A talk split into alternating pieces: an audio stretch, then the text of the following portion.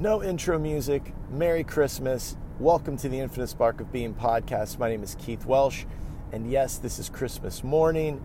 And I don't know if you guys heard this or not, but did you know Christmas is actually a pagan holiday? I learned that on Instagram this morning. You guys can all stop saying it. Like, we know the internet's a thing, everybody knows more things than they used to. Um, we all know that the Catholic Church is filled with pedophiles, and Christmas is a pagan holiday, and Jesus is an accumulation of a bunch of people. They're just you can stop it, please. Um, you're not saying anything that we don't know. Uh, I do realize that when you post those memes, it's because you're so angry at your Christian family for not accepting your New Age hippie uh, lifestyle. So you can stop it. Um, anyway, so uh, this episode, I think I'm going to call it "Well, Now What." Um, it's uh, a question I ask myself quite often. Um, I recommend that you do the same. And it comes down to this I'll use myself as the example. I have a history. This body has a history of, um, at one point, being abused. Eight years, right? In my church slash school situation by uh, four people. And um, for a long time, that was the excuse for uh, aggressive behavior, uh, shitty behavior. And then one day, uh, it was seen as the reason. Well, this is why this is this way. Um, and then you just have to ask yourself when someone's like, "Hey, you know, you shouldn't do this," and you know, when you do this, it's that. You go, look, but I was abused, and then like, well, now what? Okay, so these things happened. Now what do we do? Do you want to continue behaving this way? Do you want to continue having these experiences due to your behavior?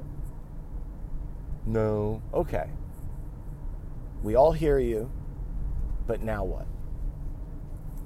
Um, and that question has helped me immensely. Um, you know, on one hand, these things mattered because they shaped me for better or worse. Honestly, in some ways, for the better. Um, in some ways, it led to some pretty unskillful behavior, but okay, now what? You know, it's the it's the when I talked about personality, it's like, yeah, you have this personality and you know, it's got certain traits and you know, your samskaras come together the way they come together. Well, now what? You learn to be more skillful with the incarnation. You know, you learn to navigate life in this incarnation a little better. You know, um, but uh, yeah, you just got to learn to do it a little better. And I think that, um, you know, it was interesting. When I was a kid, uh, I learned something yesterday, started to learn something. Um, and I, something I didn't know about how traumatic experience uh, plays into learning disabilities. Um, that there's a high correlation between the two.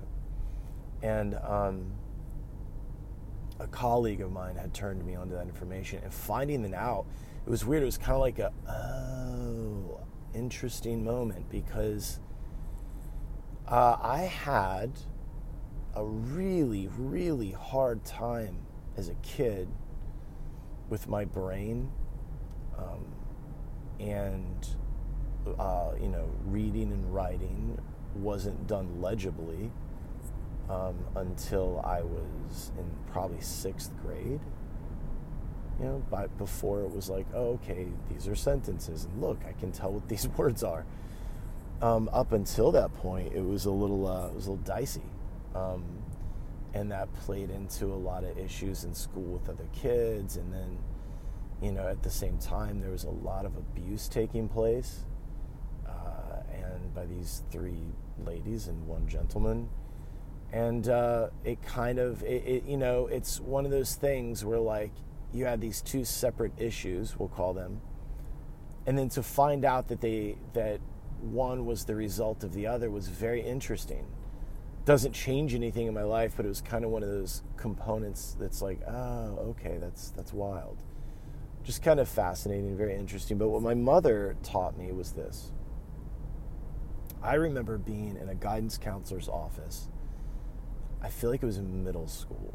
It was probably I feel like it was my first year of middle school, public public middle school, which was eighth grade, because I was in a, a, a Baptist uh, Southern Baptist school until then, and um, I remember the guidance counselor telling my mom, well, recommending that I be put into what at the time was called SLD classes, severe learning disability classes.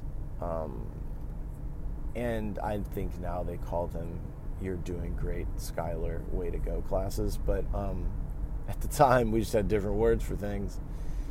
Um, you know, and the fact that well, anyway, the, the, the guidance counselor was recommending this to my mom, and my mom asked her, she goes, Are there going to be special jobs and a special world for him when he gets out of school that take all of this into consideration? Kind of. The lady was like, Well, no, but it's important that my mom just cut her off. She's like, Then he's not doing it.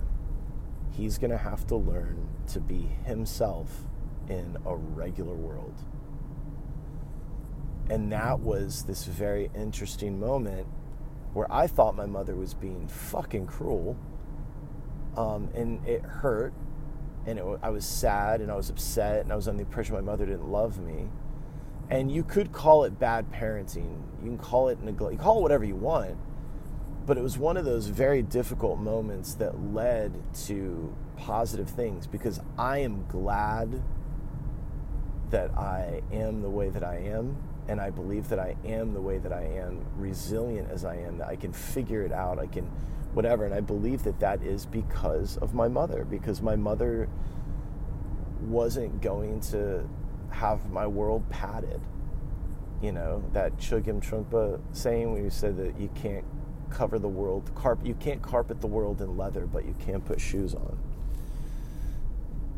And, you know, we're probably losing a lot of that in our culture you know, a lot of that kind of um, stick with it stuff. Man, I've seen a lot of people going for runs on Christmas morning. It's fucking so cold here. Uh, but my patella tendon's bothering me, so I can't run today, and I'm so fucking jealous. Ugh, I really like running. Um, but uh, yeah, it was one of those moments that like it was unskillful parenting, but it led to a level of resiliency that I wouldn't trade for anything in the world. I just wouldn't. I would do it, I, I would take it that way again, honestly. And the same thing, this is hard for a lot of you to hear because you're going to, be, yeah, but this happened to me, and, and I hear you, and this is just where I'm at. I do not expect anybody else to feel the way I feel. I just don't. Okay? also, I don't expect those of you that weren't abused to repeat this to people that were abused and expect them to feel the same way. Do not just hear what I'm saying. This is my experience, no one else's. But the abuse that took place, I, it feels weird to say that I'm glad it happened. But I can just say that I'm really happy where I'm at and I absolutely understand without a doubt that I wouldn't be this thing this way without those events. They had to happen that way. So, you know, that's that, well, now what moment that I'm talking about. You know, like, okay, now what? You know, um, okay, so this happened and, and here we are. You know, I'm not recommending that we abuse children because it makes them more resilient. That's not what I'm saying. I'm just saying my experience with it is that way. Did it come with some pretty unskillful behavior? Yeah, at an early age. But I would say at 46, I now know how to navigate that. Um, and I know not everybody learns to navigate it. You know, I understand that. Um, and again, this is just my experience. And some of you that didn't deal with any of abuse and you're close to somebody who did, you know, a lot of times you wish they would just get their shit together. And you might want to look at them and go, well, now what? Don't say that to them. They're on their own journey. Look at yourself, look at your own things, and ask yourself, well, now what? What do, what do I do now? You know, um, that's yeah, that's it. That's all I got to say about that one. Um, as far as Christmas, uh, these holidays have been an, an interesting experience. Every year, I am a new Keith. And this new Keith is navigating these things and, and feeling things that are very interesting. Um, I didn't have anything to do yesterday on Christmas Eve. Um, I went to my cousins and I said hello, but they were going to a, a, a Christmas party, um, you know, and um, so I, uh, you know, wasn't obviously wasn't going. Um, and then I went to Publix and I was buying a frozen pizza and uh, you know soda. Um, but uh, yes, I have a girlfriend, um, and she had her own family stuff to do. So, um, but uh, yeah, it was just it just so happened that I was kind of alone on Christmas Eve. So I buy my stuff, whatever. I'm in, I'm in Publix, and everyone's like buying last minute gift cards and like buying things for the the Christmas party they're going to, whatever. And um, this sounds crazy, but there is this moment where it's like, don't like they don't even know that like these central figures in in a family like they die right? Like my mom was a central figure in our family. And when she died even when my dad died like the dynamics of families and holidays change and we get so you know attached to the way it is and it's very painful when those things start to change. When grandma dies and grandpa dies and mom dies and dad it, it hurts. Because it, it, it's like oh man i wish it the way it was when i was a kid and you know, and there was a piece of me that was really glad grateful that i was past that. Um, it's like and i think i mentioned this before um, you know i was in a restaurant and i was watching this gentleman walk his elderly mother through the dining room. And i'd done it a hundred times. And there was a piece of me that was really grateful that I don't have to do that anymore. Um, that I'm past that. You know, I had no problem doing it. I wasn't wishing death upon my mother, but I'm glad that I'm through a lot of that. And I'm glad I'm through it at the age of 46 because I feel like I have so much life ahead of me. And, you know, I don't have kids to worry about on Christmas. I don't have parents to worry about on Christmas. I don't know. I just, there's a twist to this where I feel oddly grateful. You know, there is some loneliness or whatever. There was a piece of me last night. I was like, man, I wish I had something to do tonight. But it was just because everybody else had something to do. I mean, really, it was just Saturday. you know what I mean? Like, it was just a Saturday. And the only reason I felt that was because of the response that I was getting from my environment. It wasn't like this biological need. Um, but yeah, uh, this today Christmas is to be awesome. Spend it with clients. Then I'm to go spend it with my girlfriend and uh, her family. And um, it's exciting. I've never met her family. I mean, I've met two of her brothers, kind of, but not really. So that'll be exciting.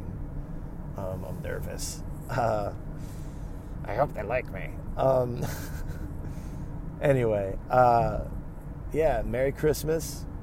Um, You know, sorry I fell off the wagon and being punctual with these. Um, and I can use work as my excuse. And it is my excuse. I don't know. I also think I need to be better with time management. Yeah, I look at people that have like a ton of stuff going. I'm like, how are you doing all of this? I think it comes down to the fact that I guess my job is different than that. Um, I think it's why I have to do a lot of things early in the morning. Like right now, it's uh, 7:30. Um, I've been up since five, but I can't.